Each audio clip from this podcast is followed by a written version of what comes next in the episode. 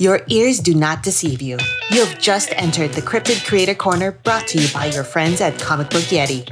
So without further ado, let's get on to the interview.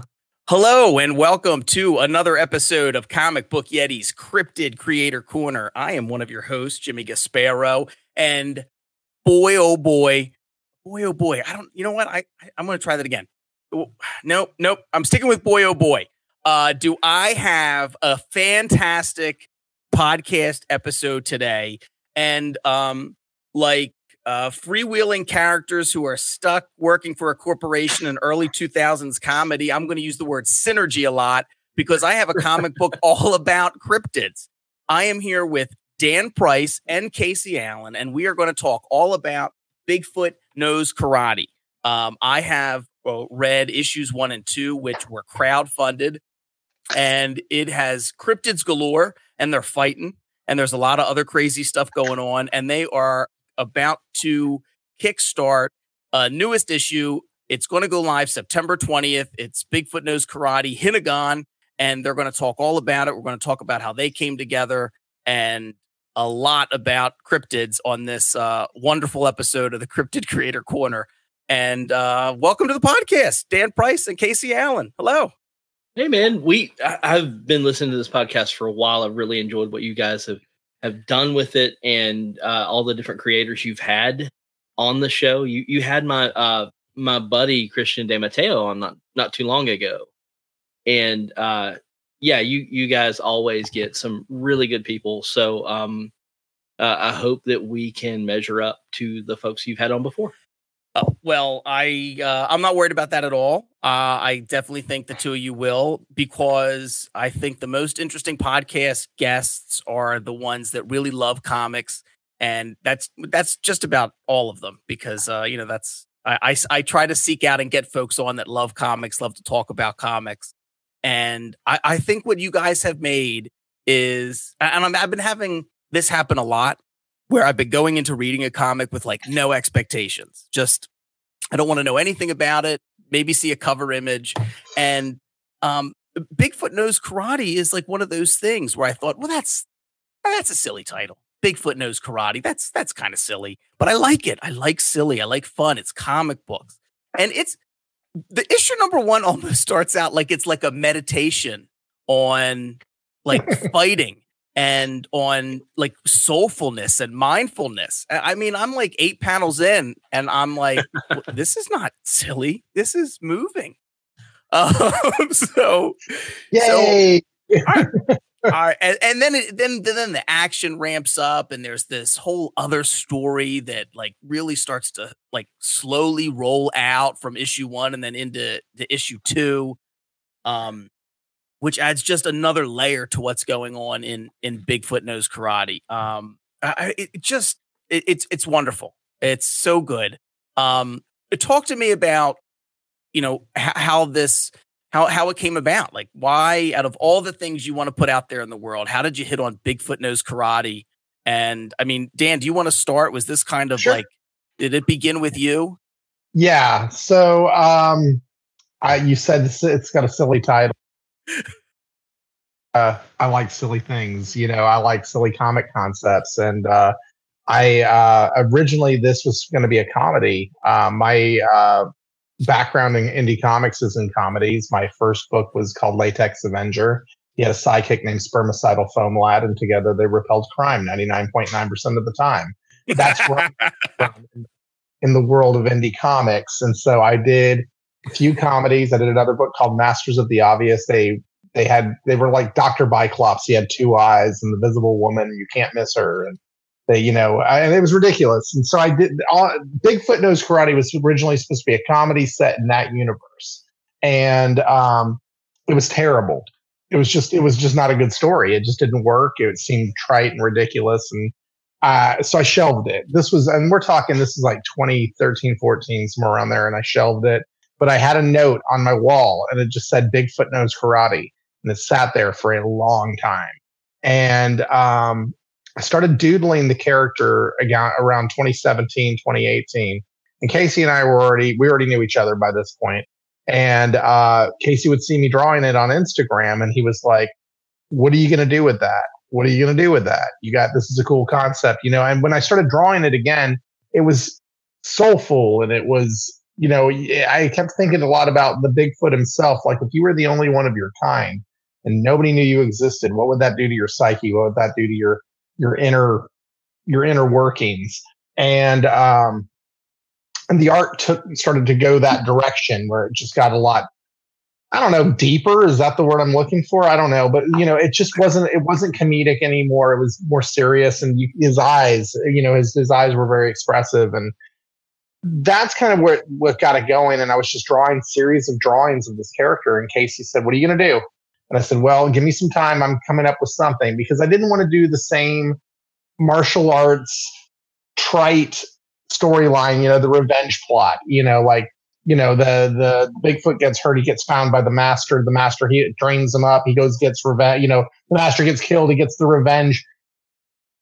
We've sure. been there. You know I've I've seen the Karate Kid. I loved it. It was great.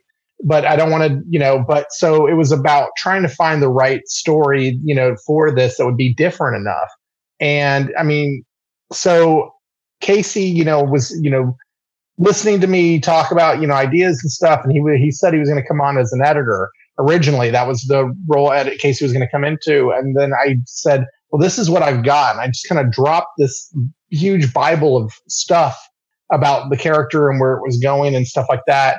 And he started going through it, coming up with great ideas. And I said, just co-write with me because I've never, you know, done anything of this kind of scope before. I'm used to, you know, fart jokes and, you know, in comedy comics and that sort of thing. So Casey came on and you know really you know helped me flesh this out and pace it and get it going and like the first and casey jump in at any point in this but like the first like eight pages of the book were just like proof of concept like i was just stuff for me to show him this is what i was thinking and where we were going and what it was going to look like and then casey came in and just like just amped it up just amped it up. Uh, the uh, bad guy in the first issue, Kung Fu Thulu, that's uh, that's Casey's name right there. You know, he's we were talking about and he's like, "We need a big bad in the book," and I'm like, "Yeah, we do." And he's like, "Kung Fu Thulu." I mean, it just kind of flew out of his mouth like a bullet out of a gun. And like the next day, I had sketches for him, and off to the races we went. So that's kind of how it came together. We we can go into the origins of how we met and that stuff, but Casey's good at telling that story. So I don't know. Yeah, Casey, I want to ask you. So, uh, Dan had mentioned that he was like drawing sketches and doing things and putting it out on Instagram. So, um, when you see those things, like what first, you know, caught your attention about it that you thought, oh, this this could be something, or I have some ideas here, or I want to know what this is going to be. Like, what were you thinking when you first see that? So initially, like, so I I knew Dan from a group called the Comic Jam I edit. Um, I uh, help organize everything there. It's a lot of good folks. If you want to learn how to do comics, if you want to get around folks that are not, I, I don't want to curse if you can't curse. If you, you if they're curse. not jerks, they're not assholes. You you want to be around folks that aren't assholes? Come to the jam. We got Yeah. plenty of folks who are not assholes. Um, yeah, we've had people the- on who have talked about you know the comic jam before, and uh, a, a fel- fellow comic book Yeti uh, contributor, I believe Luke Henderson. They've had Oh, Luke stuff is with the, great. Yeah, the comic jam. So yeah, but go ahead. Yeah, Uh, they're they're good guy, uh, good person. Um, so, anywho, we uh we met via the Comic Jam, and um, we actually did a Steve Ditko tribute, not uh, while we were doing that, and then we just kind of kept in touch. I really liked him. Uh, I liked working with him. Um, but when I saw the Bigfoot thing, I was like, oh, Dan's got something. I want to see what he does with this. And really, I was telling like, shit or get off the pot, dude. This is a good idea. Do something with it before somebody takes your idea. And um, he, uh, I said, you know, I'll edit. I'll I'll help you get stuff going. I, at the time, I was writing a book called um, uh, Voodoo Child with uh, an artist named Pete Woods, not the Marvel Pete Woods, but the Great Britain Pete Woods, who is also fantastically talented um, and just a good guy all around. Uh, I didn't know that I would be able to contribute as a co-writer because I'd never done it before, and I didn't want to screw up this good thing that I saw. and then Dan showed me what he had, and I was like, "Oh, I got ideas." And uh, so we we just it, we got along like peas and carrots, man. It was it was great. We we I genuinely enjoy Dan as, as a person. Like uh, I will uh, walk my dogs as soon as I get home. Like pick up the kids in car line as soon as I get off, race home, walk the dogs because they got to pee. And then, like, I have trails behind my house, and about 90% of the riding that I've done, I've chatted it through with Dan as I, you know, as my dogs are taking a dump in the woods. So it's, yes, it's productive on both ends. So. um, I mean, I really like how I, I, you know, I find them the the more I read comics, the more I like things that are that are really kind of uh, a, a hodgepodge of different influences, but always but have you know some some unique thing you know to say or something that I hadn't you know seen before. And like I said, with the the the title uh, is I said silly. I didn't mean that in a bad way. I love it, and it's very oh, catchy. Oh, it's is it's crazy as yeah. shit. The title, and uh, you yeah. you hear it, and you're like, oh, that's so dumb. I wonder what that. And then and then you're like, oh, that's great. Uh, yeah, I mean, it's the perfect it's, title. It, well, it has. go ahead. It, yeah, no, no, no. I mean, like from from my perspective, it's the it, it's the boilerplate. It's the elevator pitch all in one title. You know what I mean? It just tells you exactly what you're going to get, but it really doesn't all at the same time. You know, and that's like the the kind of the fun part of the title.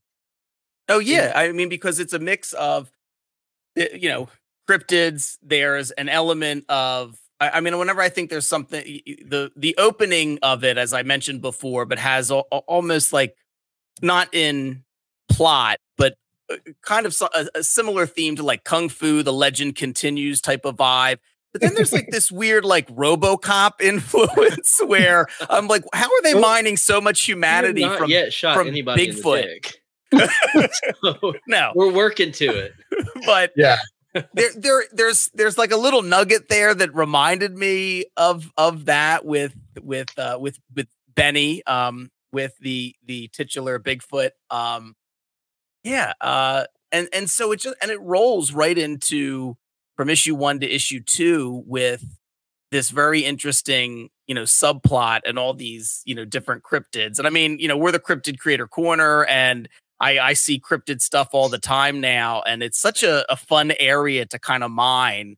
Um, have you? I don't know. Maybe there's some you can't reveal, but have you like researched into? Oh, I need what? What other cryptids could we use? Have you oh, come oh, across oh, yeah. anything like really wild that you're like?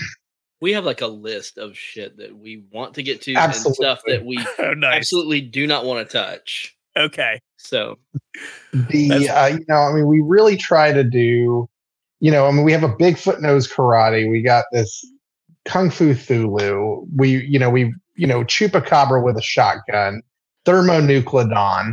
You know, we just try to come up with, you know, all, you know, the Chilean Alicanto was uh, something that I was looking at when we were getting ready to do book two. But how can we make it different, you know, and unique? And so the, uh, it became the Electroconte and they're made of pure voltage, you know, and that starts out the first, the second issue. It's, um, so we're always kind of tinkering.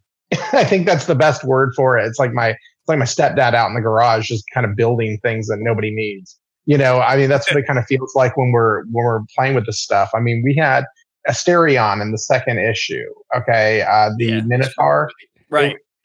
Yeah, he was fun. And, uh, but when we were originally talking it out, uh, I, I, wanted to do something a little different to the character. I wanted him to have uh, man eating Venus flytraps wrapped around his body, like in a symbiotic relationship with him, like it was merged to his body in case he's like, no, you know, no, we're not doing that. But you like, and we do that every time once in a while. We'll put like a, don't know, like a hard stop on the crazy because, uh, you know, it was funny when we started doing book two. Casey, I was saying a few things I wanted to do, and he goes, "You think we're going off the rails?" I said, "Casey, we got a book that called Bigfoot Knows Karate. We were born off the rails, man." yeah, yeah. whatever we want. And right. you know, we were we were never on the rails. yeah, exactly. you know, which is why we get to do a book like Hinagon, the one shot that we have coming up, because it's set in feudal Japan. right. You know, I mean, we can do.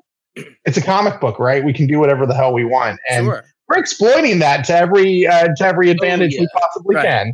So And- And and I mean Hin- Hinagon is I guess the like the Japanese word for for Bigfoot or like their uh, concept of a similar creature, right? exactly. correct. Exactly. Okay. So is this? I mean, I don't know how much you. I, I've only seen a little bit, you know, online. I don't know how much you can talk about it or or want to. Um, is this like a, a a prequel, or are you not ready to say yet? So the way we're we're doing this is is it's a one shot. This is a story because these characters have been around for literal centuries. Mm-hmm. and why not have fun with it why not you know see what happened you know why does he have that scar there um w- one thing that we have tried to maintain throughout the the series the current series is that you know if he gets hurt he gets hurt like he has a Damage splash on his face in book one he's going to maintain that throughout the series because it looks cool as shit that's that's really it rule of cool baby um and then but we we also kind of want wanted to go and see what all happened before. We have all this backstory, all this backstory for these guys, and uh, we we really want to play with it. Um, I'll I'll talk about this entire book, with the exception of the last page, because the last page is bonkers. Um, so you gotta buy it. Um, but uh, yeah, it's Benny is that's that's his name. If you've read issue two, you know they call him Benny. Um, uh, if you haven't read issue two, uh, it is for sale. Both issues one. Um, on uh, lesserknowncomics.com. Uh, go buy it. You can buy them digital. You can buy them physical. Uh, and uh, it's good. Dude, good plug. Yeah, Yeah. nice. I'm working nice. on it. I'll I'm put on links. I'll, I put links in the show notes to uh, your uh, social media and uh, lesser known comics. So there'll be links. So if you're listening right now, uh, once you're once you're done listening and you need to read issues one, two, or you're gonna you want to back the the Kickstarter when it goes live, then uh, there'll, there'll be links there for it. So uh, yeah, Awesome. and I, I highly recommend. You. If you haven't read, if you read issue one, you haven't made your way to issue two yet, you need to do it. So the go good ahead. thing about this is that you like you don't necessarily have to have read issues one and two to get it because it is literally like you know it takes place before all that we introduce everybody and everything and um it, it's basically benny the bigfoot guy has to go to this town in feudal japan they are under siege by this water dragon and he is being sent out there to basically subdue the water dragon um and you the question is like what are his motives? Why is he doing this? Is, is it entirely altruistic that you know he's going out there to fight this thing? Or is it uh you know is is does he have his own motives? And uh so we're having fun with that. We're having fun with um just having a almost like a chaotic neutral character um start to have a conscience. Um and uh on top of that is a big fucking dragon beating the shit out of a big old bigfoot. And that is also fun. I mean it's it's so hard to write action stuff. And maybe it's because i'm a terrible writer. I don't think so. I think it's because it's i would i love having people talk. I love banner back and forth. When you are writing uh for action that's the hard stuff. That's the really hard stuff. Dan is great at transferring that onto the page um and he's great at writing it too. Uh adam caswell the artist for this story is freaking amazing at what he does. He's really good at uh translating the action from my script and my like dumb tip tappity tap on my phone uh onto the comics page and uh it looks beautiful like we we have a saying with the comic as it's being produced like that's a wall page that is a page i would hang on my wall and damn near every damn page is a wall page because it's it's just solid stuff That's awesome. We try to do quality. Well, Casey, wait. Uh, uh, one, I wanted to ask Dan a question before I do. Are you do you do you like type out your scripts on your phone? Did was that just do you oh, really type out your scripts on your phone? I do like I, I can type like an adult. However, um like I, am either I like, like the turn at however. However, you know, I'm walking my dogs in the woods and I'm dictating into my phone. And I'm glad nobody's around because I'm like, Bigfoot then punches dragon. then the dragon grabs his. It, yeah, so I sound, probably sound like a freaking weirdo, but hey, that's what I do. Out in the middle of rural Alabama, that you're gonna you're fine. You know. Oh, I'm, I'm sure. Yeah, I'm sure I've passed by many a you know uh, yeah, near to explode meth shed that is much weirder stuff is going on there. You're probably you're probably all right. But okay, so um, well, Dan, you, I mean, you had all the art duties for issues one and two, right? Yes. I mean, was that was that tough to then turn it over to somebody else? I mean, are you not precious is the wrong word, but was there any hesitation or like, uh, are you like I his, his Adam Caswell like the pages he sent are so great? Um, you you you weren't worried about taking like a back seat on the art duties. No, um, you know, I mean, look, here's the thing on the on the main arc, like I I do a lot. Okay, this is uh, you know, I'm co-writing with Casey. I'm doing, you know, artwork, colors, letters, book production, the whole thing. Yeah. And so I'm in, I got my fingers in a lot of shit. And with this book, it's really awesome because it's like Casey, this is like an opportunity for Casey to really take the lead, you know, in terms of the story. And he's done, you know, and like we're writing together on the main arc, but like this is Casey. You know, I, I did I have any work to do on the on the story? Yes. Uh, you know, and was I happy to be a part of it? Absolutely. But no, I'm glad that these guys are getting to do what they're doing. Um, no, that's awesome. I'm, well, it's like you know, I'm a creative director from a day job, right? So I don't do everything that comes out of, you know, uh, out of our team, you know, so you got to be able to be okay with letting somebody else take the vision and run with it. Right. And, uh, you know, and I've, I've worked professionally as a graphic designer for a lot of years. I've worked on a lot of teams and it's like, I'm really comfortable letting this go. I get to keep drawing the main arc, which makes me happy right. and I get to be involved in you know this this uh, this side story that we're doing, and we got plans for a couple others that we're working on right now. It allows Bigfoot content to keep coming out. It allows you know me to be take my slow ass time working on the next book.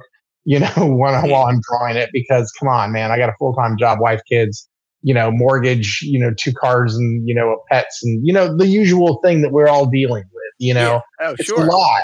So, you know, to be able to, you know, pencil, ink, color, letter, all that, I'm slow. You know, for a lot back of a better term, I'm slow. So yeah. this allows the character to keep getting visibility, and I'm all for that. Yeah, and uh, no, that's great.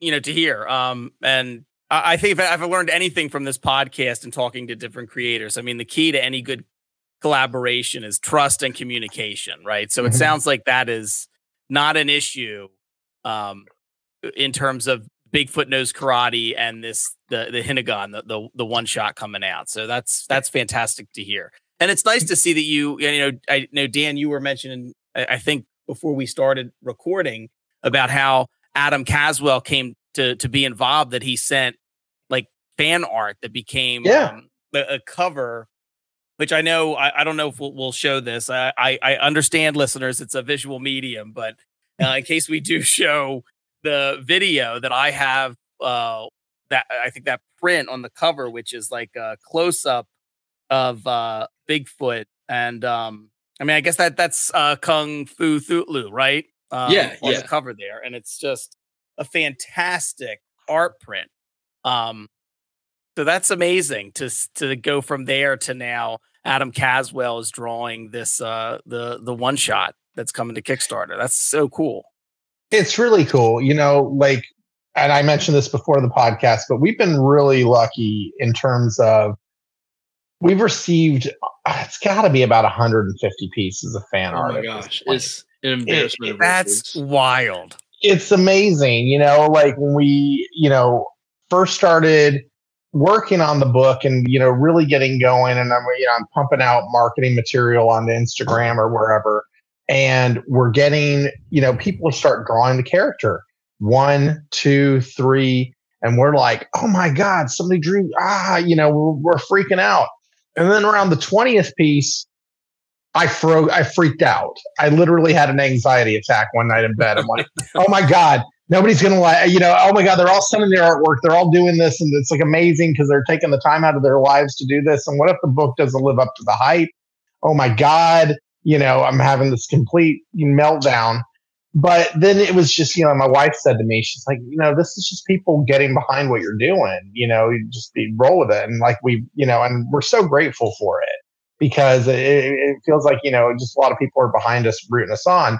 When Adam sent that piece, I never heard of this guy before. I mean, like he he followed me on Instagram, and all of a sudden he started drawing. He started sending me little DMs of like a little bit here and a little bit there of this drawing. I'm like, well, keep going, dude. You're looking great. And then he sends, you know, post the final piece, and we're all like, ah. And he sends me a note. yeah, well, yeah. I mean, come on. I'm like, you know, drooling. Yeah. It's gorgeous. Oh, it's gorgeous. And he sends me uh, he sends me a note. What's your address? I want to mail this to you as a present. You're insane, but yeah, here's my address. Send it on over. This is awesome. So it hangs right there on my wall. And I said to him, I can't do this. Like, I can't just accept this. How about I pay you for the artwork? We use it as a deluxe edition, uh, alternate cover. And that's what we did. And Adam said, you know, during that, he's like, I'm team BFKK, man. You know, I want to be, you know, involved. And he did. And we had, um, you know, so we did uh, book two. And in book two, do I have this in the right direction? Yes. Yeah, you book got two, it. He, did a, he did a wraparound cover of book two that is absolutely gorgeous. And now, you know, he's come on to do book three's. Um, he's he's come around to do book three's uh, interiors, not book three, but this prequel book's interiors. So Yeah. pretty cool stuff. Yeah, That's we awesome. We really ahead, wanted Casey. to find a way to get to get Adam in the fold, like, and just I, I wanted to see what he would do with an interior. So, Mhm. uh, and he, he's exceeded every expectation. This book is going to be fire. Um, I can't wait to you know get this in folks' hands. So, um, yeah, it, it's it's impressive, and and the goal we we have is we're gonna try and do little one offs, and they're you can read them on their own, but they the book like the main ongoing series will inform uh the one shots and the one shots will inform the main series if you so choose to keep up with it. Otherwise it's just a good comic on its own. Right. it's not going to leave you stranded like who the hell are these people and what, why do i care about this? This is just badass artists doing badass stories and it's going to be fun Yeah. No, I love that. I love that that that whole approach, that whole concept, because you have already really come up with some very interesting characters, and even characters that you're, are only in a few panels. Um, there's a world where this is just uh cryptid's fighting book, right? Where it's it's just yeah yeah there's a world where it's that, and that's fine. Um, but like the um the fight with uh Chupacabra and the um nuclear thermonucleodon thermonucleodon. Yeah. I think that's that's the one. Like there's just like one or two moments and it's done visually and it's done in the script that I think within three panels you can tell there there there is some deep backstory between these two. And like Yes. yeah, I can see it. You can have a one shot that is just like, you know, the the story of the the two of them. You know, um, it, it- I I see all of that. I think it's such a great approach, and also it you know it, it allows for to, to bring in some other artists, like you've said, if you want to do that and go that route to kind of break things up. And if somebody just likes a one shot and it's like, oh, here here's thermonucleodon and chupacabra, a one shot you can, you know, that be it. But it's a, a good way to get folks into that and then maybe into the the regular series and also break it up in terms of uh, you know, the writing and art duties. I, I mean, I think it's a, a great idea. And I, I can't wait to see, you know, what other ideas your whole team, you know, comes up with. it, we're having a It's blast really with cool. it. Oh, absolutely. It's really cool because we get to do, you know, take different, you know, artists and put them in different scenarios with this character. Whether you do, whether it's, you know, a story that's more horrific or it's a story that's more action oriented, the character has so many facets to it. It's like that we can do so much. And we've, we've pulled back layers of the onion a little bit here and a little bit there but I really and uh, you know we I think we've really tried to take kind of an approach like the show Lost. Keep the questions coming, answer a few things. Keep the questions coming, answer a few things. We liken the book to Godzilla versus Kong meets Kill Bill with a twist. That's like what we've always kind of thought about it when, when we were, especially the first issue. And um, but that with a twist is a really important component to it because we do do a lot of little twists and turns through the Sure. comic. And um, yeah, I mean, there's a whole human cast really that we haven't even touched on. Right, right. Yeah. Oh yeah. And uh, you know, and it's cool because you know we make a lot of allusions to things that'll show up later on, and um, you know, just dropping breadcrumbs, just dropping breadcrumbs. Th- that's what I like about it. I mean, because the like I, I I've talked about the opening a number of times, but I just I love it so much. I love the opening of issue one because it, it I think it's so unexpected. Um, uh, but when you as you get into it, issue one and into issue two, it's it's not very exposition heavy at any one point, and Oh, you thank God. you don't well, it, look, you have this. I mentioned the human cast. There's this whole other story. I don't. I don't want to spoil it for folks that haven't read it because I want people to listen to this and then go pick it up and be surprised like I was. But um, again, you, I, I could definitely see where it's done with more explanation, and I don't think it would be in service of the story. I think it would be a lost type of scenario where like we, feel like we have to answer like everything and so far only two issues there's just been enough where it you know it makes sense um and it raises some questions uh and you don't go out of your way to answer things you allow the story to kind of slowly develop and uh, just as we get another piece like two more questions kind of come up. Well who is this character? Like what is their deal? What is the relationship here? What is the backstory? You know every time we meet somebody new and i think that's it's it's a really good way to you know to do it. You guys know how to tell stories and it, it like you you kind of keep it going. Um yeah and i'm just i'm i thought it was great. I love it. Fascinated by it. Can't wait to see what other stuff comes up all right fellow cryptids now seems like a good time for a break I'm always looking for a way to display my comics, but unfortunately, I am not very handy or crafty, as it were. Luckily, I have come across Crafty Comics, and they have a way for you to display your comics, even uh, comic books that are already slabbed, if, if that's your kind of thing. I recently got a flex frame, which has customizable backings and interchangeable border colors. I was able to put in a frame a comic book. It's Batman Elmer Fudd, uh, number one by Tom King, and Lee Weeks. It's signed by both. It's one of my uh, favorite signed comics that I got at Baltimore Comic Con, and I was able to figure it all out. It looks great in the frame, and I can't wait to get it up on the wall. It was super easy. And I uh, have a slew of comic books now. And uh, much to my wife's chagrin, I think I'm going to create a wall of some of my favorite signed comic books. Um, and Crafty Comics was super easy to use. And I like that you can have a different border color along the background to kind of go along with the theme of the cover art. And yeah, it was a, it's great, and uh, I absolutely love it. So check it out. It's Crafty Comics, C R A F T I C O M I C S dot com. Use the discount code Yeti5 and get 5% off your order. And now, back to the Cryptid Creator Corner. Earlier, you mentioned the uh, the brief interaction between um, Chupacabra with a shotgun which I love the name, and Thermonucleodon. Yes. It was by far the most human interaction Mhm. in that entire book Yeah. between the most inhuman of, of characters, right? it, it had was- the compassion, without a doubt. yeah. That Yeah. is, we really wanted to subvert expectation.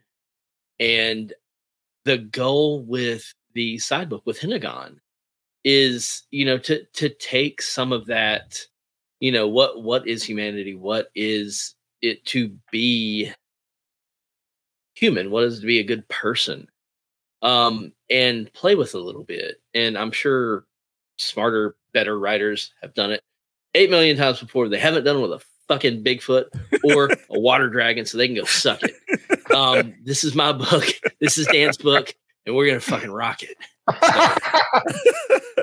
well, if that Uh, cut promo. I almost went into full like like WWF 1988. Can you You dress up one of your one kids? these. Yeah. you a just need belt. one of these is what it is. You just need the belt over your Yeah. shoulder. Let me tell you something, brother. So anyway, Quickly, Sorry. Quickly This go dress up one of your kids as like Mean Gene Okerlund and have oh, they him would, hold a would do it. microphone My next to you. eight-year-old especially would be That's there a nice with belt, bells on. yeah, this is this is cool. I got this is uh, you know, I mean, it's a Bigfoot knows karate belt. How can you go wrong with it? Yeah, Well, that's sharp. I'll let I'll let you, I'll let you wear it at uh, Baltimore. How's that? Oh, please. Please. Hey, every comic book needs a wrestling belt. I don't know why, but every comic book should have a wrestling belt. I like that. I Yeah, like, I like that idea. Um, yeah.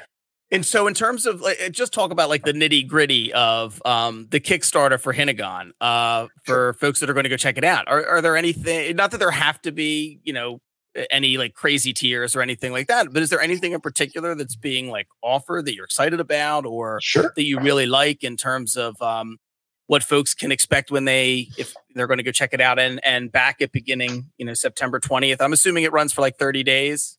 30 days. Yeah, 30 so days. If you're listening Yeah. to this episode and it's uh it's in that time period, uh there'll be a link in the notes. So yeah, go, go Uh, ahead guys. Yeah, no. So, well, a couple of things. So, we're going to be going to what, the 19th? This is coming out, we said? Yeah, September 19th this will go live. Okay. So, on September 20th, we go live with the Kickstarter. And in the tradition that we've we've set up in the past, we will be going live on Instagram to do a live launch party on Kickstarter on the Instagram platform to promote the Kickstarter. Um, we so we'll do that, and it'll be a great time. We've done it in the past, and it's always been real, a, really a lot of fun. We invite a lot of creators in, and they come and talk about their books. We come and talk. We talk about our book, and they're you know, when we have a lot of fun. If you'd like to join us, Jimmy, you are more than welcome to come out that night. Come talk about Comic Book Yeti for ten minutes, and you know, and just get to you know get to know a bunch of really great folks. But Thank on the kick, yeah, absolutely. on the Kickstarter itself, we've got some cool tiers. We have the regular edition that we're doing uh, Adam Caswell's cover, uh, covered by, colored by Louise Thomas, absolutely beautiful. Uh, that's the regular edition. We have the uh, we have a deluxe edition, which is another little tradition we do here at Bigfoot, uh, which is the same 24 page black and white story that you would get in the regular edition. Plus, uh, we just did a uh, we just did a draw this in your style contest, and we have uh, we're going to include. It was supposed to be five, but I think we're going to be up in the number to a larger uh, a larger group. But we did a draw this in your style contest. The winners get their artwork in the back of the book. We always do an art gallery in the back of the deluxe edition, so this will be probably about eight to ten pieces will be going in the back of the of the deluxe edition. Plus, we always do a director's commentary video to go along with the comic. So if you click the QR code in the back of the deluxe edition, it will take you to a roundtable discussion video where we're going to talk about the book at length, where we're going, what we're doing, why we did it. And so Adam, Casey, myself, and we'll have a host and a couple other panelists join us on that. It's always a lot of fun. And then we also have a deluxe foil edition that that cover. Oh, real quick, the deluxe edition is drawn by the cover is drawn by Andy Bloor out of the UK. Absolutely amazing artist. Fantastic. And then we, oh, he's amazing. And uh, then we have the uh, deluxe foil. That cover is going to be drawn by Dennis Valencia from the Savage Sandbox and Slate Comics, good friend of the book, and uh, couldn't be happier to have Dennis on a cover. I've been waiting for this for uh, an issue, a couple issues now to get him on something. And uh, so we have those three books coming out. there will be a digital catch up for all the issues. There'll be a, uh, a physical catch up for all the issues.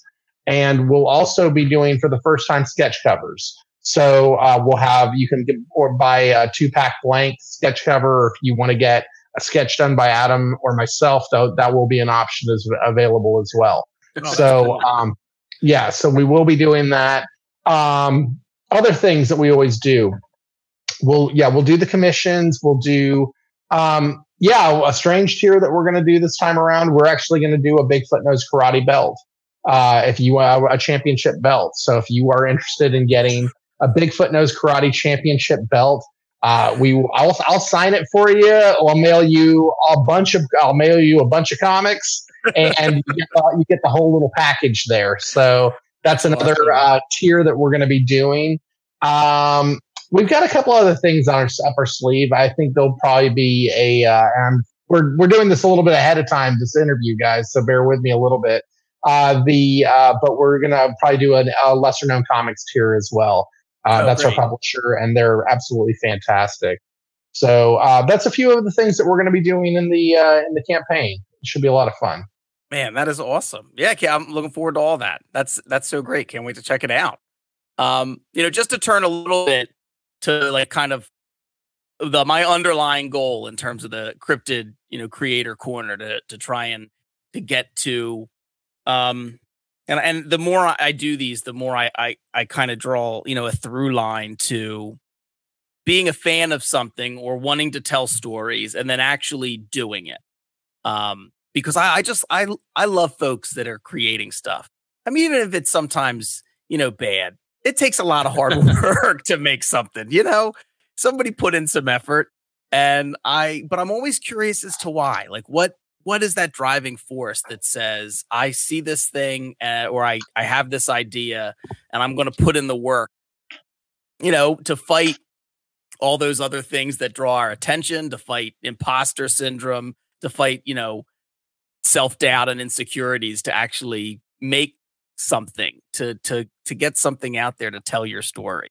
And I'm just kind of curious for both of you. I don't know if Casey, you want to start. Like, what what drew you to comics and wanting to create comics in the first place?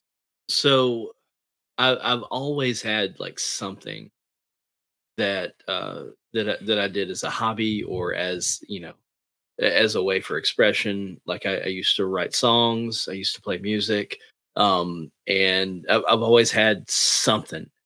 And uh, it's always just just the ability to create something where there was once nothing. Um, I remember when I played music with with a band, you know, th- there's a moment in the song when everything is coming together and everything is just in sync.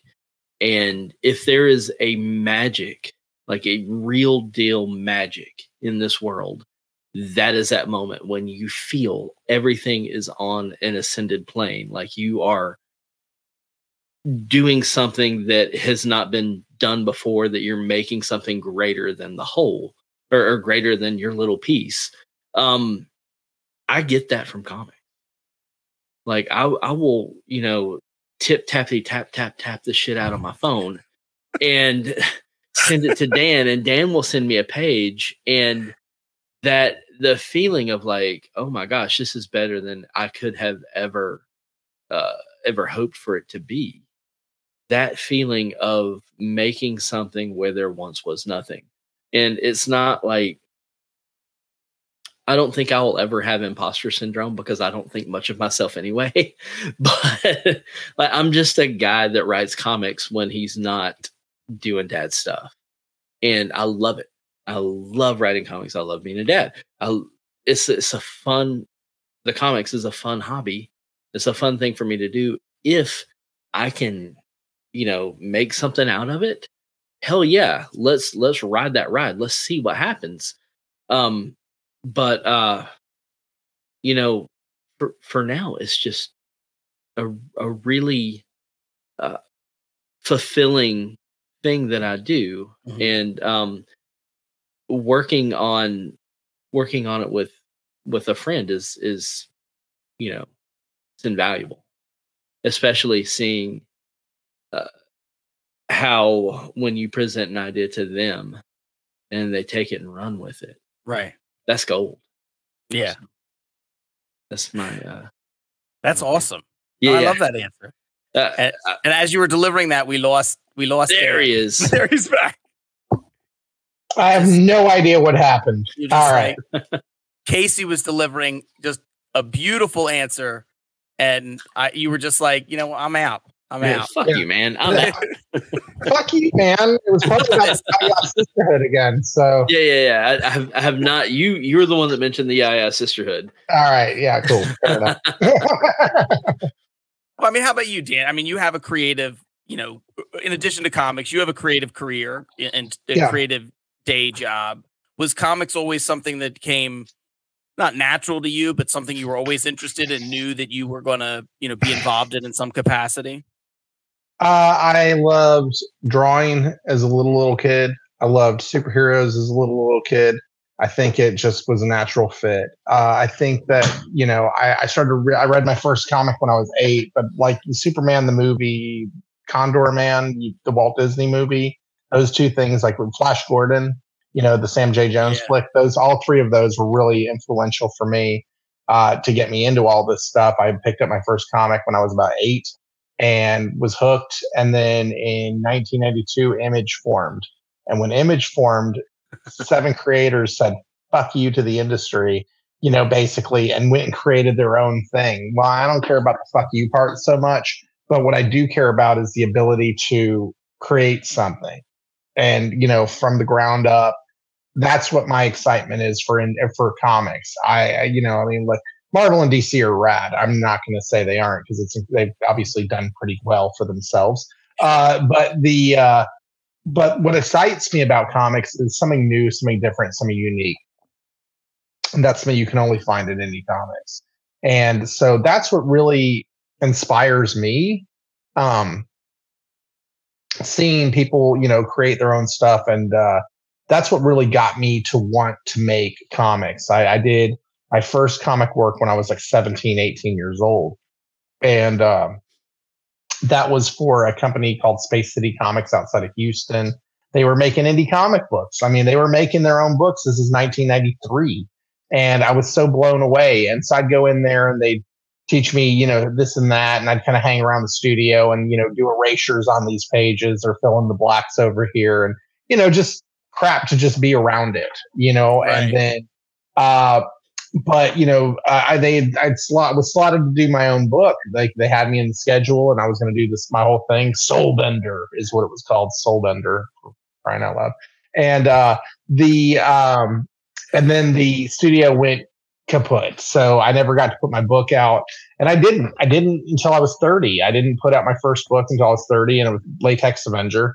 Uh, I already talked about that. So um, and that's what really got me going here. Um, you know, like Casey, and I missed most of what he was saying, but like Casey, uh, you know, I need to create something. I can't just, I can't, I don't play video games. I'm, bar- I, I'm barely into television. I need to do something.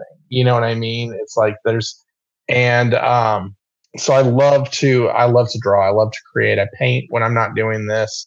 I like to write, you know, it's just give me something to do. I produced theater for 10 years and here in Austin you know um, i've worked on short film stuff you know i mean i just love to to make and do and That's awesome. yeah it's either that or join a street gang i don't know what the fuck to tell you So, well, I want to hear about producing theater. You produce theater in Austin? yeah so i did that for 10 years i was a part of a theater company called chicken and dude productions and it was uh, my best friend and his girlfriend and they had started this theater company and they said you want to help i said sure and that's how that started. Uh, but we did we produced original works and it was it was a lot of fun. We actually we one of the shows that we did went to the new york city fringe festival fringe nyc we got to be up there for about three weeks performing that and you know i didn't i'm not a stage guy i don't do that but you know putting doing the show and all that that was a lot of fun. I got to co-write a thing um, it was called the new originals was an idea that i had and then the whole company we wrote it together it was a play written entirely in movie quotes so it was like movie quotes strung together to make a narrative basically and we performed this, and it was it was awesome. I mean, so got to do some really cool, really experimental awesome. stuff during that time. Yeah, and uh, the yes. uh, so one of the things I'm going to do after this main arc of Bigfoot is done and drawn, I'm actually going to be uh, adapting a play that we did years ago into a comic book. So, um, yeah, so that's oh, pretty cool. That. Yeah, it's called the story's called Hit. It's a uh, it's a mafia story about it's a story of fathers and sons and you know in, in living that lifestyle and that sort of thing and uh, what that would do to relationships. It's it's it's a cool story. It's a lot of fun. So I'm looking forward to the day I get to do that. What's up, Case? I just want to point out for the record that um, the playwright that wrote uh, a play all with movie quotes nixed my uh, my quote from Roadhouse from our comic. Putting that out This is true. Okay. Can I talk about that for a second, Jimmy? Yeah, Can I talk about ahead. that for a second? Okay. So here's the thing. Not that it wasn't a great gonna be a great moment in the bookcase, because I'm sure you would have made it gold, baby. But no, um, the thing is, you know, after doing Latex Avenger and Masters of the Obvious, Masters of the Obvious was a sci-fi space parody where they went around having pop culture adventures throughout the galaxy. Okay. It was movie quotes after movie quotes after movie quotes in that book, you know. And what I noticed was it was a cool comic, but all the jokes were dated. Like, you know, if you did anything modern, all the jokes were dated in like a day and a half because we were yeah, doing. you reference something, it ages like milk. Yeah, it ages exactly. Yeah. So the big thing for Bigfoot Knows Karate was it can't have that because in 30 years from now, I want somebody able to pick this book up and be like, oh shit, this still holds up. You know, so right. that's like the big goal for it. So sorry on your Roadhouse thing, Case. Well, in, in Casey's defense, though, they are remaking Roadhouse. Oh my god! With Jake Gyllenhaal. really? Oh yeah, like it's it's I'm, yeah. I think it's I think it's in the can. I think I think it's coming. I think my wife would be on board for that, and I think uh, Conor McGregor's in it too. Um, uh, uh, when was the new originals? Like what what time period would that have been? I'm just that's 2012, I think. Okay. I think that was 2012. And wow. uh, yeah, I I'll send you a link. Okay, I'm going to send you a link, a YouTube link, so you can actually watch the uh, the. It's a it's a 20 minute play. It was done for a short Fringe festival uh, piece, and so it's short. It's funny. It's ridiculous. I mean, if you I love it like movie quotes, then you'll be you'll you'll get into it. Well, I feel as as as uh like Twitter and social media has turned into more of like gifs. I mean, I feel like that's the that that's what language is now anyway. You know, yeah, like no maybe, maybe, new originals was somehow prescient because I feel like we just communicate in those type of, you know, two to three second clips now. It's like that well, um issue of Next Generation with the aliens yeah. that would only talk in metaphor. Yeah, Shaka when the yeah. when the walls when fell. The walls fell. Darmok and Jalad, right? I, the, the, nerds will correct me. Dan uh, Dan's completely missing out on this, but it's, it's great. It's great TV. Really I know nothing. What are y'all talking about? Star uh, Trek: was, The Next Generation. Okay, it was Star Trek: The Next Generation. Okay, cool. I'm hit. Picard, rock uh, on. Yeah, man. Yeah, I, I well, uh, I I could keep going all night from uh about Bigfoot Bigfoot knows karate. Um, but I um I'm really excited for for the new comic for the Kickstarter September 20th. Um, I, I, can't thank the two of you enough. I, I mean, I just think it is just it's the the title does not do the interior pages justice. I mean, it's a great title, but like it, there is so much and so many layers to this comic. Um, even if you're even if you're just a fan of cryptids, action comics, um, it, it's it has a ton of that. But there's also something deeper to this story that I I really think folks are going to like if you haven't checked it out yet. Um, yeah, I just I, thanks for coming on and chatting with me about uh about comics. Jimmy, thanks for having us, Jimmy. It's been a blast. It's finally yeah. it's good to finally meet somebody that is from Delaware. I oh, didn't know that well, people live there. It's great. We do. Yeah, I mean, I'm not. Great. I'm not from Delaware. I'm from Delco, which is uh, short. That you know, Delaware County, Pennsylvania. Um, oh but I uh, I am in Delaware now. I've lived in Delaware for 10 years. I work in Delaware. So folks do live here. Um, I have met some other folks that are original Delawareans. Um, but uh, yeah. So uh, I don't know how many I've talked about Delco before. I don't know how many folks, you know, I think Delco was most talked about in the news when uh, Kate Winslet's Mare of Easttown came out because like Oh, that that's where it was shot, and that was like her the accent she had to do. The I had like to Tina interview the the writer from that show. oh really? Like the yeah yeah, and she she was fantastic. She was really interesting. Um, that accent was Yeah, yeah. I mean, so that I, I I- I'm not too but we have a friend. Uh I won't say their name in case they listen. But uh my wife and I have a friend and sometimes we'll talk about like the Delco accent and we know exactly. Did she nail it? Do you think? Yeah, I think she did. Yeah. Oh, that's I, cool. That's cool. I, I Like, think yeah, I think Kate Winslet did a great job. But we we have someone that we know who when we say like who has the most Delco accent of all of our friends, like everybody names the same person. Um but it's just funny, like, you know, you you don't you know, when you're from a certain area, you don't think like you have an accent, and then you hear someone else start to say or until I listen to myself on a podcast and I sound like a fucking banjo talking. Yeah, yeah, it's great. Yeah. Yeah, I, I try to enunciate. Otherwise, I'll just sound like a bluegrass. Yeah. the the more tired I get, or if I have a couple Drunk. drinks in me, I'll start. My daughters, um, my daughters, I mean, will make not make fun is the wrong word, but they pick on my mom because my mom has more of a Delco accent than I do, and she says stuff like Monday and tomato and pillow, the and like she'll add an extra syllable. It's the acme, you know, just little things like that. But my kids are like, well, you know, my mom, it's Monday, it's not Monday, you My- know. my mother-in-law has a really deep southern accent and um she was giving me directions one time there's this place called ice house down the road from us and i thought she was making fun of i thought she was calling it ass house because it's like a dirty look it was a at the at the time it was like a dirty looking building i was like kind of cruel i know that guy he's a nice guy why would you make fun of him? Yeah. but i had no idea it was called ice house just thought it was the gas station on the corner anyway Yeah, accents are accents are, are are fun, especially when things turned into Zoom. Like I had a friend who was at a Zoom meeting, and and like right away, someone asked. He said one thing, and someone asked if he was from Delco, and I said, "Did you say Wooder or did you say Monday?" He's, I said Wooder. they just like called him out right away. My mom's from London. My stepdad's from Tennessee, and so uh, and my mom calls water water, and that's how she says water is water. And uh, when they argue, though, when my Tennessee stepdad and my my British mother argue, it's like no no no no no, and it's really great. Like, there's just yin and yang to them, and they argue a lot, so you really get to hear the shit out of it. You know, it's it's great That's awesome. family, folks.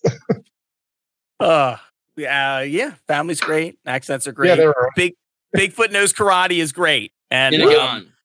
Yeah, So thank you. Thank you very much. Um, so Bigfoot knows karate. There'll be links, uh, lesser known comics. You can get it. Um, the Kickstarter is going to go live September 20th. A lot of great stuff for Big Star, Bigfoot Knows karate, uh, Hinagon. And um, yeah, really looking forward to it. Really looking forward to seeing Adam uh, Caswell's interiors. Um, th- this is great. Uh, a book about cryptids on the Cryptid Creator Corner. Uh, what's synergy? Uh, Synergy, baby. Thank you Yeah. very much, uh, Casey Allen and Dan Price. Thanks for coming on uh, Comic Book Yeti's Cryptid Creator Corner. I really appreciate it. Jimmy, thank you again, buddy. Thank you, Jimmy. It was a good time. And uh, for listeners, you know, uh, rate, review, subscribe, do all that stuff they say, and you know, let us know if you like the podcast because I li- I like to hear nice things about what we're doing. And um, yeah, and be sure to check out Bigfoot Knows Karate. It's a fantastic book. You're gonna love it. Um, uh, yeah, and that's that's all I got. See you next time, everybody. Oh, uh, shout out to my brother Bobby, the Cryptid Creator Corner's number one most dedicated fan. Bob listens to all the episodes. Thanks, Bob. We, We we, love you, Bob. appreciate Bob. you. This is Byron O'Neill, one of your hosts of the Cryptid Creator Corner, brought to you by Comic Book Yeti. We hope you've enjoyed this episode of our podcast. Please rate, review, subscribe, all that good stuff. It lets us know how we are doing, and more importantly, how we can improve. Thanks for listening. If you enjoyed this episode of the Cryptid Creator Corner, maybe you would enjoy our sister podcast, Into the Comics Cave. Listen and subscribe wherever you get your podcasts. Hey, what's up, everybody? This is Joey Galvez. I want to tell you guys a little bit about the Department of Metahuman Affairs. This one is a story about a team led by a retired sidekick, two felons, a failed actor from Broadway, and a reprogrammed cyborg. But their first mission is to stop the criminals who have robbed a bank, and they will have to set the world at ease. You're going to get 180 pages of entertainment action packed awesomeness right here in the first six issues in a collected hardcover volume one. All you got to do is head on over to Kickstarter.com and type in the Department of Metahuman Affairs or DMA and check it out right now.